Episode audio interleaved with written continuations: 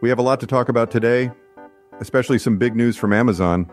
Yeah, this was a very ambitious product that aimed to give users a holistic view of their health and wellness. What do you think of the John Bot? Love the John Bot. Let's just mail it in. Uh, I hate those guys. Uh, and I would wait. The clones or you us? hate the clones or us or both?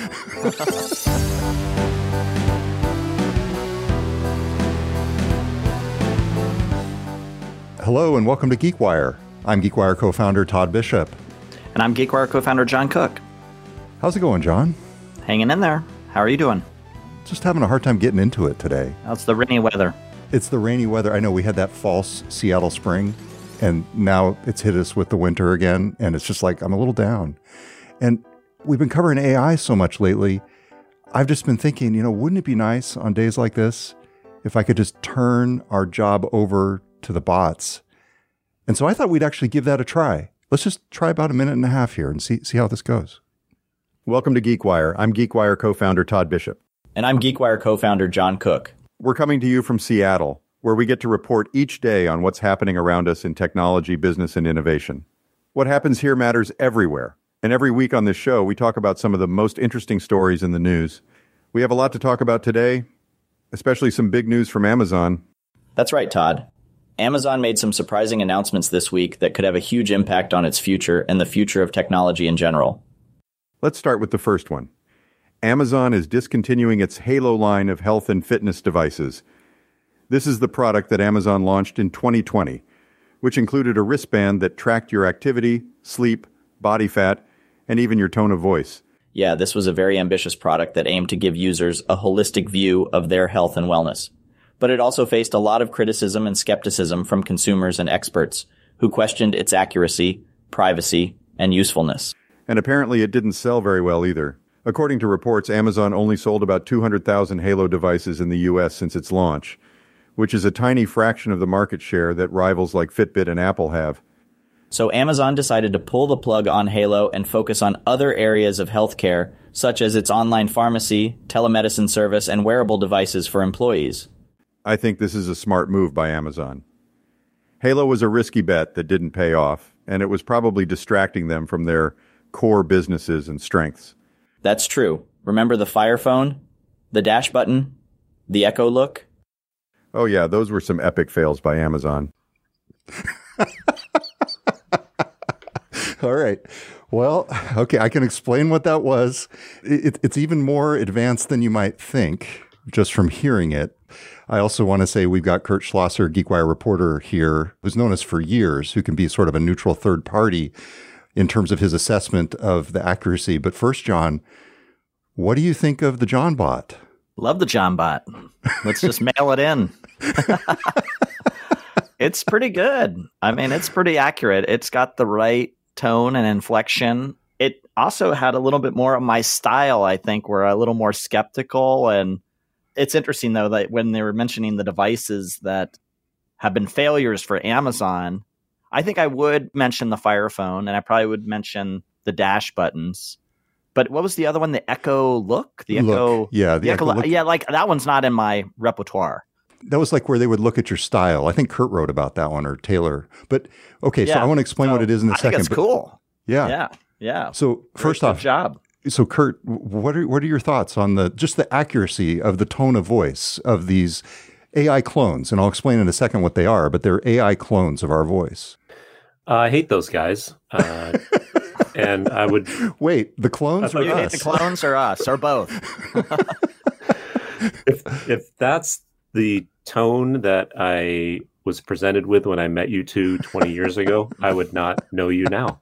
Uh, uh, yeah, the information was there, the delivery of the news, but all of the personality was gone. Uh, at least for me, knowing you. Um, so, you know, maybe that would work if the GeekWire podcast was broadcasting in Russia and you were just trying to get the news out. But as far as I'm concerned, those guys sounded like tech D bags. Yeah, we really want to go big in Russia. That's our next market. we really want to penetrate. It doesn't have any laughing. I mean, we tend to laugh a little bit and have a good time on this show. I, I think, and like, there's none of that. So I, that that would be hard to replicate. Well, I don't know. Okay, so let me explain what it was, and then I want to offer my take because I've been working on this for a little bit. So, Todd, you surprised me, by the way. I thought we were going to do this as a completely separate episode in the future. So I think I knew you can. were working on this, but I thought this was going to be a, a future episode. But this is fun because now I'm I was a little uh, taken aback here, which is great. we relaunched our Bot or Not series this week, and it's underwritten by Google Cloud, and we're grateful to have them aboard as a supporter to allow us to do this independent editorial project, really exploring the the line between humanity and AI. And I do want to do like a story about this effort that I went through to try and get the podcast in our voices. And I can explain to you now what it is, but I also want to bring in some experts for that story. So I just wanted to sort of talk about the process as I'm going through it. So the voices were from a company called Eleven Labs. And this was one that was used by Joanna Stern, the Wall Street Journal technology columnist recently. So the way it works is you upload samples of your own voice. Now you have to have the permission of the person that you're uploading the samples of. So John, I kind of got mine. Sorry. I kind of skirted the rules a little bit there. I assumed that I could, you know, afterward, after the fact, get permission from you. Okay, and I- it- yeah, you have permission. Yeah, exactly. So the way it works is you can move a couple of sliders in terms of accuracy and inflection, and it was much much harder to replicate my voice. It's because you're already a robot. Yeah, that's right. You actually work on this kind of stuff and make sure you have a good podcast voice. They they have the Ohio Midwestern voice, Exactly. broadcast voice down. So They do, exactly. So for me, it took me moving the sliders, and even in the end, I felt like mine sounded bored. That was Taylor Soper, our managing editor's response. Like I sounded bored to him. Now, yours, John, I put in the bare minimum amount of training audio. I put in like five files of five minutes each. And boom, immediately that was the result. I didn't even have to tweak the sliders. Those were the default settings. It just had you. And I got to say, to my ears, John, having listened to you for many years, I'd say yours is 90% there. it's close. I mean, I felt it sounded like me. It could have fooled me. It was really remarkable to me.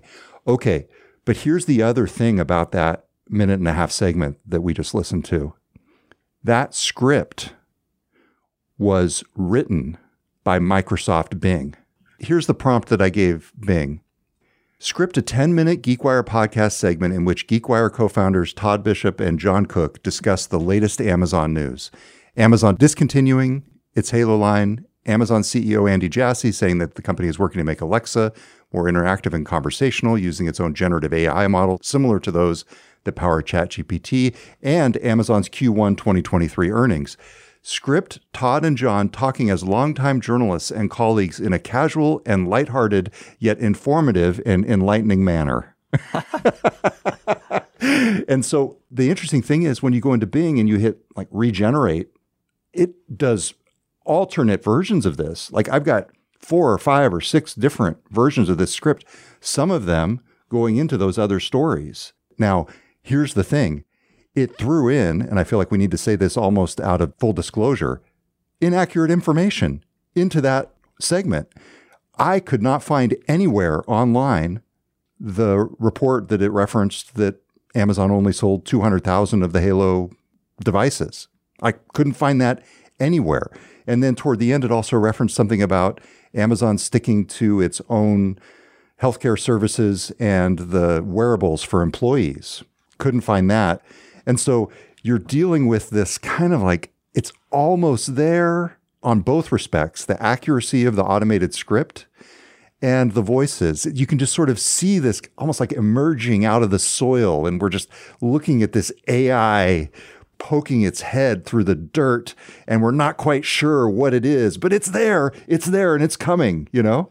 So, did you give it any of our previous podcasts? No. Did well, you did not feed any of that audio. well, so yes, to train the voices, I did. Okay, but not for the content No, to power the script no, I, I, because the script, the intro, sounds a lot Oh, like the intro. I'm sorry. I'm sorry. the GeekWire podcast. I'm glad you brought that up. I did write that. That's very important to point out.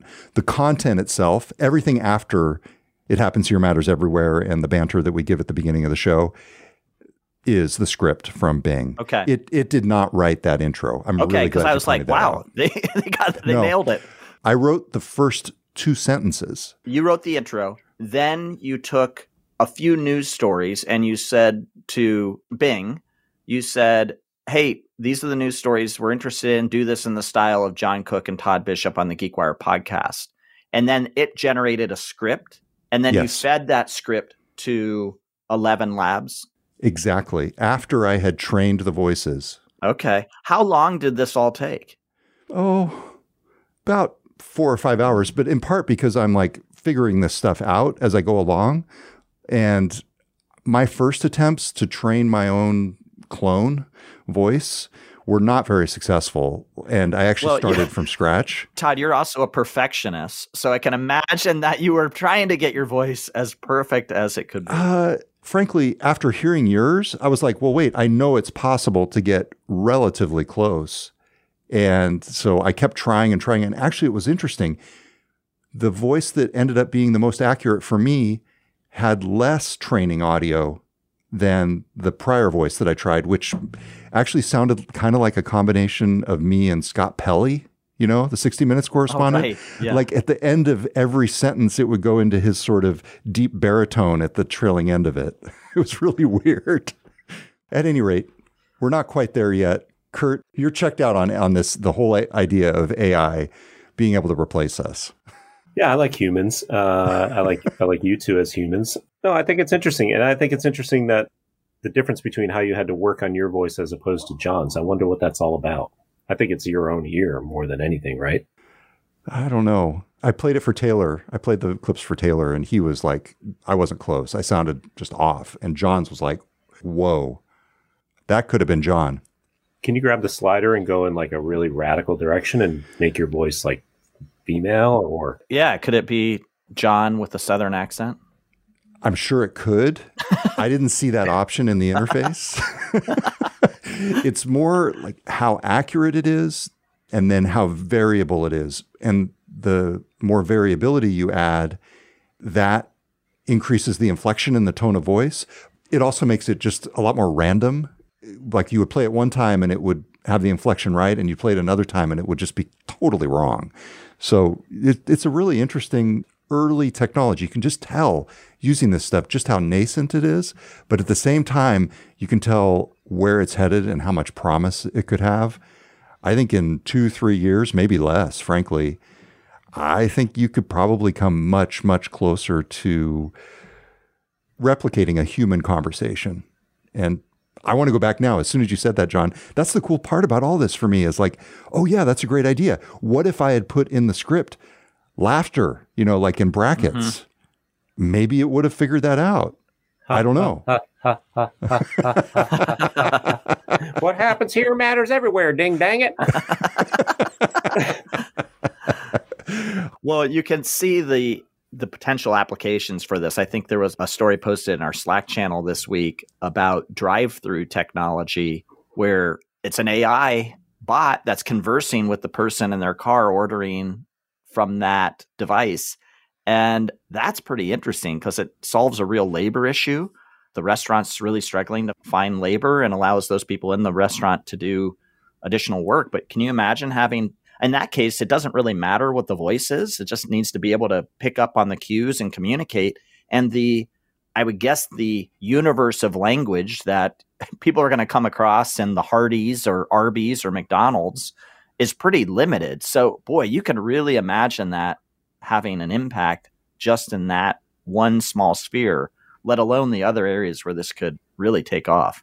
Yeah, podcasting is probably more of the advanced application in terms of the spectrum of things that AI is going to be used for.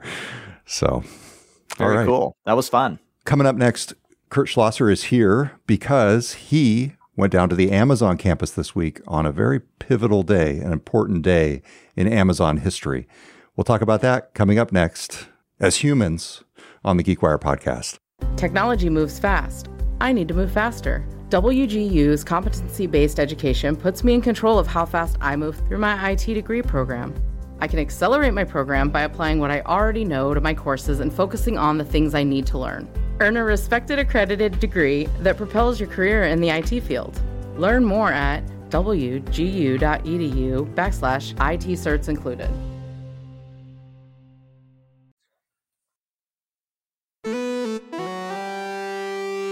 Welcome back. It's Todd Bishop with John Cook, and GeekWire reporter Kurt Schlosser is joining us now. Kurt, it was return to office week on the Amazon campus, and you were there on what I think was the peak day, Wednesday. People aren't going to be in on Monday, Tuesday, they were still ramping up, but it felt like Wednesday was the day that Amazon employees were back at the headquarters in Seattle. Can you give us a sense for what it was like?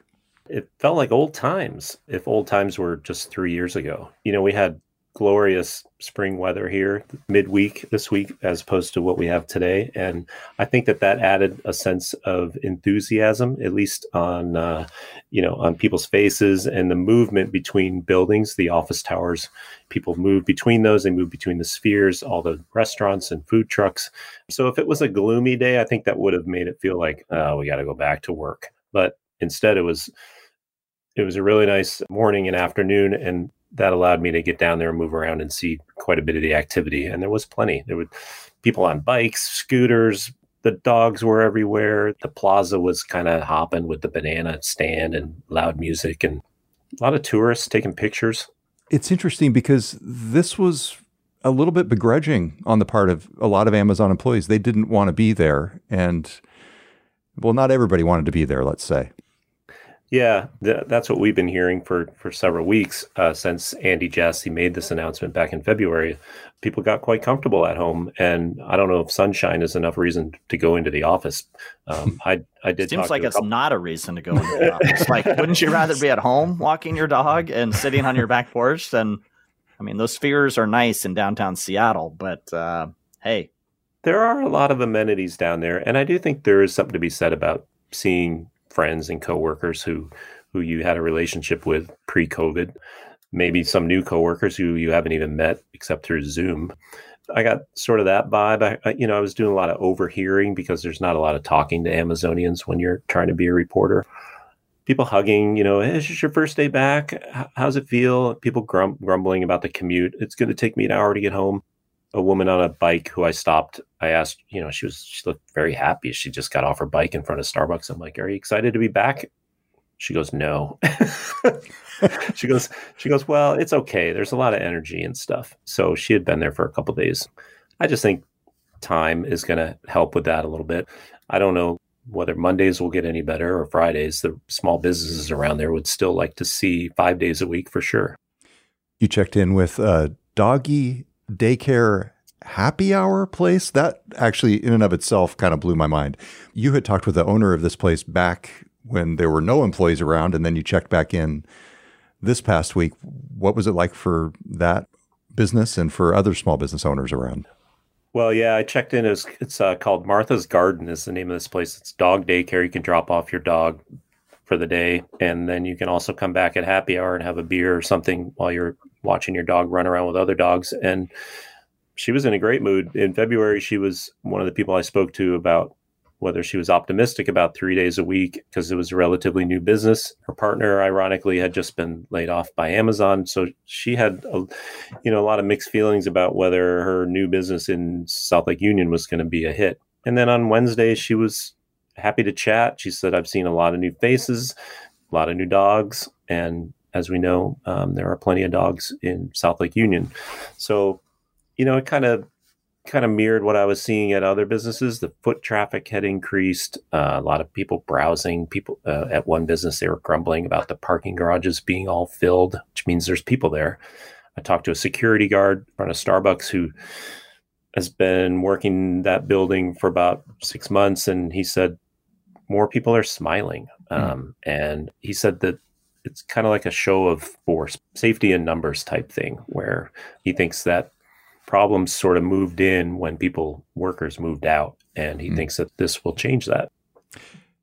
It's interesting, John. You and I have talked a lot about this, whether this is going to be a trend or whether we're just going to see a bifurcation of the tech market. And just recently, we saw Redfin announce a similar return to office guideline, where for a certain amount of days a week, its employees will need to be back. And also DocuSign, which has a big presence here in Seattle, announced something similar. it feels to me like this is not so much a trend as it is a division that's starting to happen between the in office companies and the fully remote companies. I think that's right. I think companies are choosing a path, and there's not one correct path here, or at least maybe we don't know which will be the correct path. And I think companies are adjusting based on what types of businesses they are. It's interesting you mentioned DocuSign because the same week that they announced their return to the office plan, they also put a report out, and our reporter Nate Beck covered this, talking about all the benefits of remote work. And according to that research, they said three quarters of the business executives polled agreed that flexibility to work at any time and from any location has boosted productivity.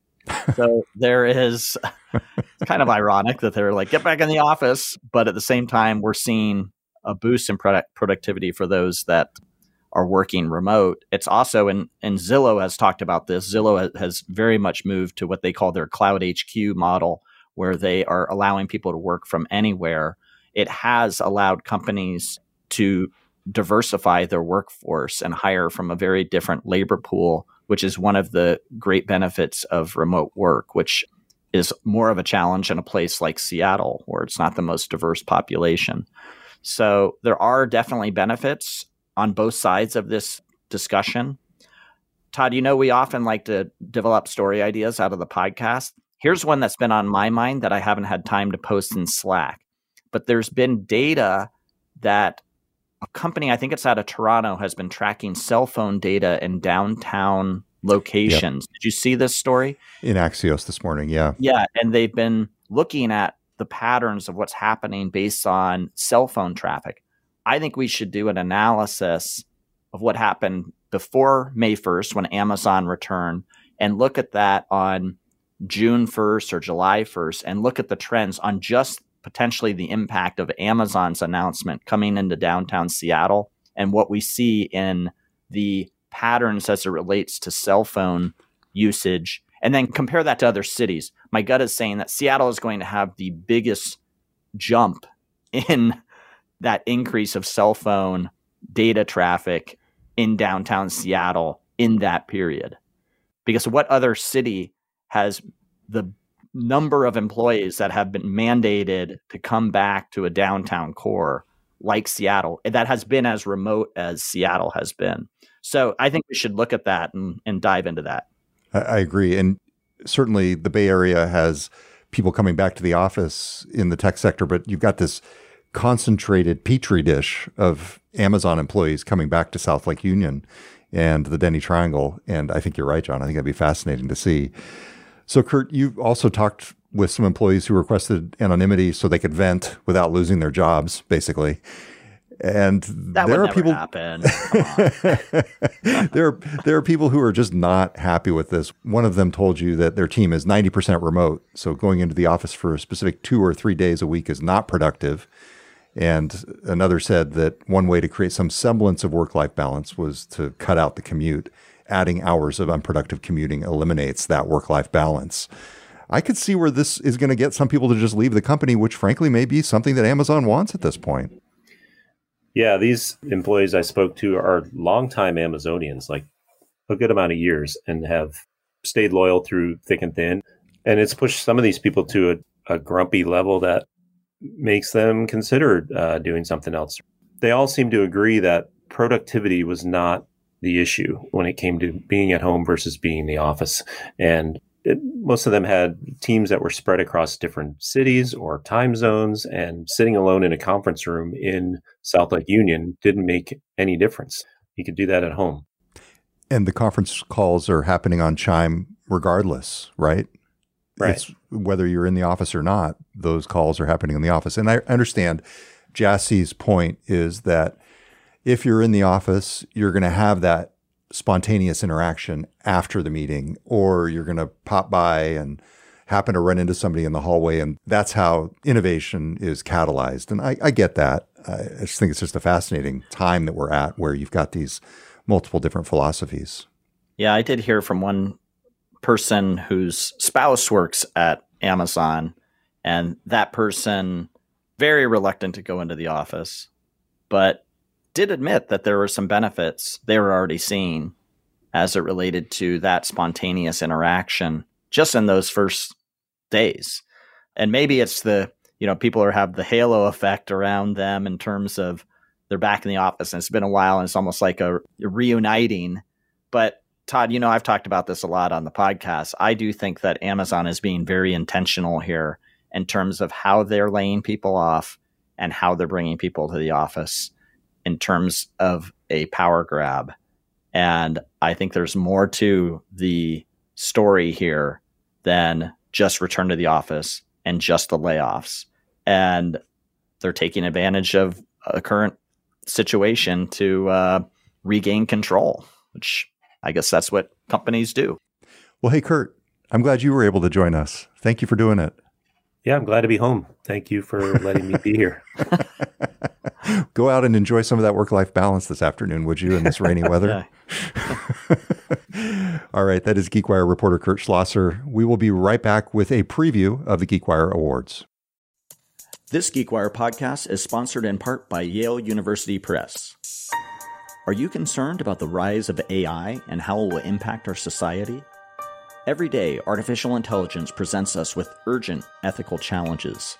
How do we harness this extraordinary technology to empower rather than oppress? Nigel Shadbolt and Roger Hampson have written a how to for building ethical machine intelligence. Their new book, As If Human Ethics and Artificial Intelligence, is now available wherever books are sold.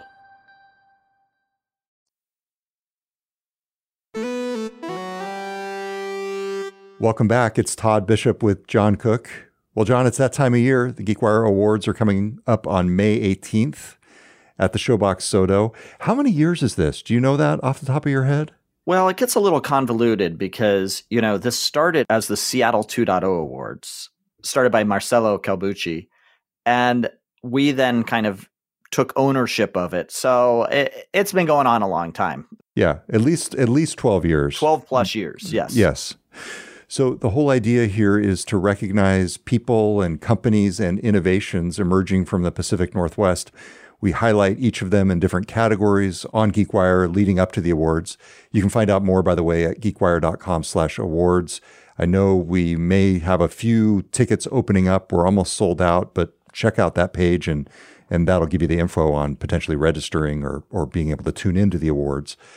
John, we have a new category this year with some really fascinating and almost disturbing in one respect finalists Sustainable Innovation of the Year. Tell us about this one. Yeah, well, we have seen a lot of interest in the startup community and the venture capital community around climate tech or innovations in the sustainability arena. So we added this as a category this year, presented by Wilson Sonsini. And it's a very interesting category because it spans a lot of the innovations you're seeing in the sustainability arena. So we have everything from electric aircraft to electric boats and pure watercraft to companies that are trying to clean up polluted and salty water at treatment plants. Uh, that's a company called Membrion that spun out of the University of Washington. I should say there's a fusion energy company in there too. Fusion's very hot right now. Zap, Zap Energy. And the electric aircraft company you mentioned was Eviation. Yep. Eviation, correct.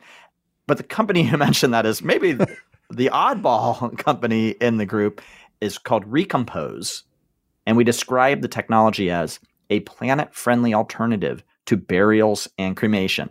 So Recompose uses organic technology to, yes, convert your human remains into soil over a 30 day period. So a little bit yeah. of an oddball uh, company in the mix. I wouldn't say oddball. I'd just say very unique. Very and unique. Very this, unique. This is from startup. a story that, that Kurt Schlosser, who was just with us, wrote uh, back in June. He said, The body is placed in a receptacle with organic matter such as straw and wood chips, and natural processes break everything down into about a cubic yard of soil, which is returned to families. Would you do this, Todd? I'm not quite in a position to answer that quite yet. Let me give it some thought. Okay, I, I really, I don't recommend that you do this. I'd do this. Why not? You would do it? Yeah, I think so. I think so. Wow, I love it. This is the kind of thing that emerges from this process because you're looking for the things that really stand out and are notable. Even as much as we do that every day, this is something where you can look at it over a longer time frame, put it into categories and really spotlight and understand different companies that are doing some crazy things. The other thing, John, that is always interesting about this process of the awards is the category of next tech titan because this is where you say we're assessing not only where this company is today but we're looking at their potential to become one of the pillars of the tech community. Tell us about this category this year. Yeah this is a category that's always a big category at the geekwire awards presented by our partners at Stifel Bank. And this one has also a very diverse group of companies. We have Flex, which is bringing a new model to warehouses and how warehouses are rolled out amongst uh, clients. Rec Room, which is the big virtual reality gaming platform. Group 14 Technologies, which is a battery company. So it's in the, as we were just talking about, in the sustainability space, but has raised a lot of monies from some big time players. And so they've made it into the next tech titan category. SeekOut, which I think has been up for a number of awards in the past and is revolutionizing how people find talent for their organizations.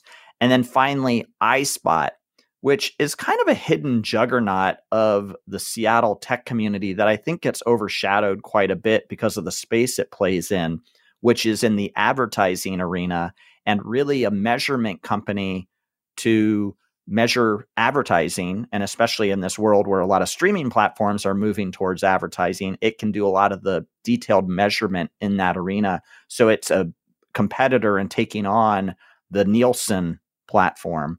So very interesting companies there from advertising to clean tech to warehousing and logistics it's a pretty open field. I think a lot of these companies are in very good positions and very unique. Of course, we're not going to reveal the winners here on the podcast. You have to show up at the GeekWire Awards on May 18th, where we announce these live on stage. But all very strong companies. And we should say, in terms of the process here, the community nominates companies there's then a judging panel made up of members of GeekWire Plus community members who then winnow the field down to the five finalists in each category.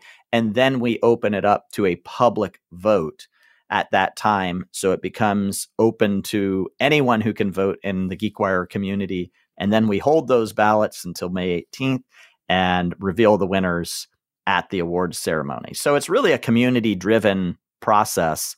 And our goal is always to have five great finalists that are worthy of winning. And I think in this category of Next Tech Titan, we certainly have done that.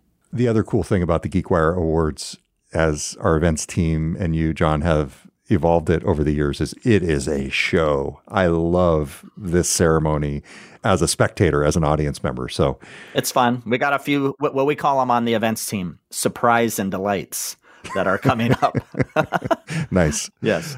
Also, it should be noted Astound Business Solutions has been our sponsor of this award ceremony, John, for many, many years. I think it might be our longest running sponsor of anything we do. Absolutely. They've been with us 10 years, and we might wow. have a little surprise and delight plan for them this year. So, a big thanks to Astound for all their support over the years. So, be sure to check that out at geekwire.com slash awards. It's available not only in person but streaming as well, if I understand correctly. Yep. If you can't get in, and we are close to selling out, you can certainly tune in. Uh, the the ceremony will probably start around 6.30, 7 o'clock on Thursday, May 18th. All right. That's geekwire.com slash awards. And that is the GeekWire podcast for this week. Thanks everybody for listening. Our show is edited by Curt Milton. Our theme music is by Daniel L.K. Caldwell. Be sure to rate, review, and subscribe to GeekWire in your favorite podcast app and we'll be back next week with another show. Until then, I'm Todd Bishop. And I'm John Cook. Thanks for listening to GeekWire.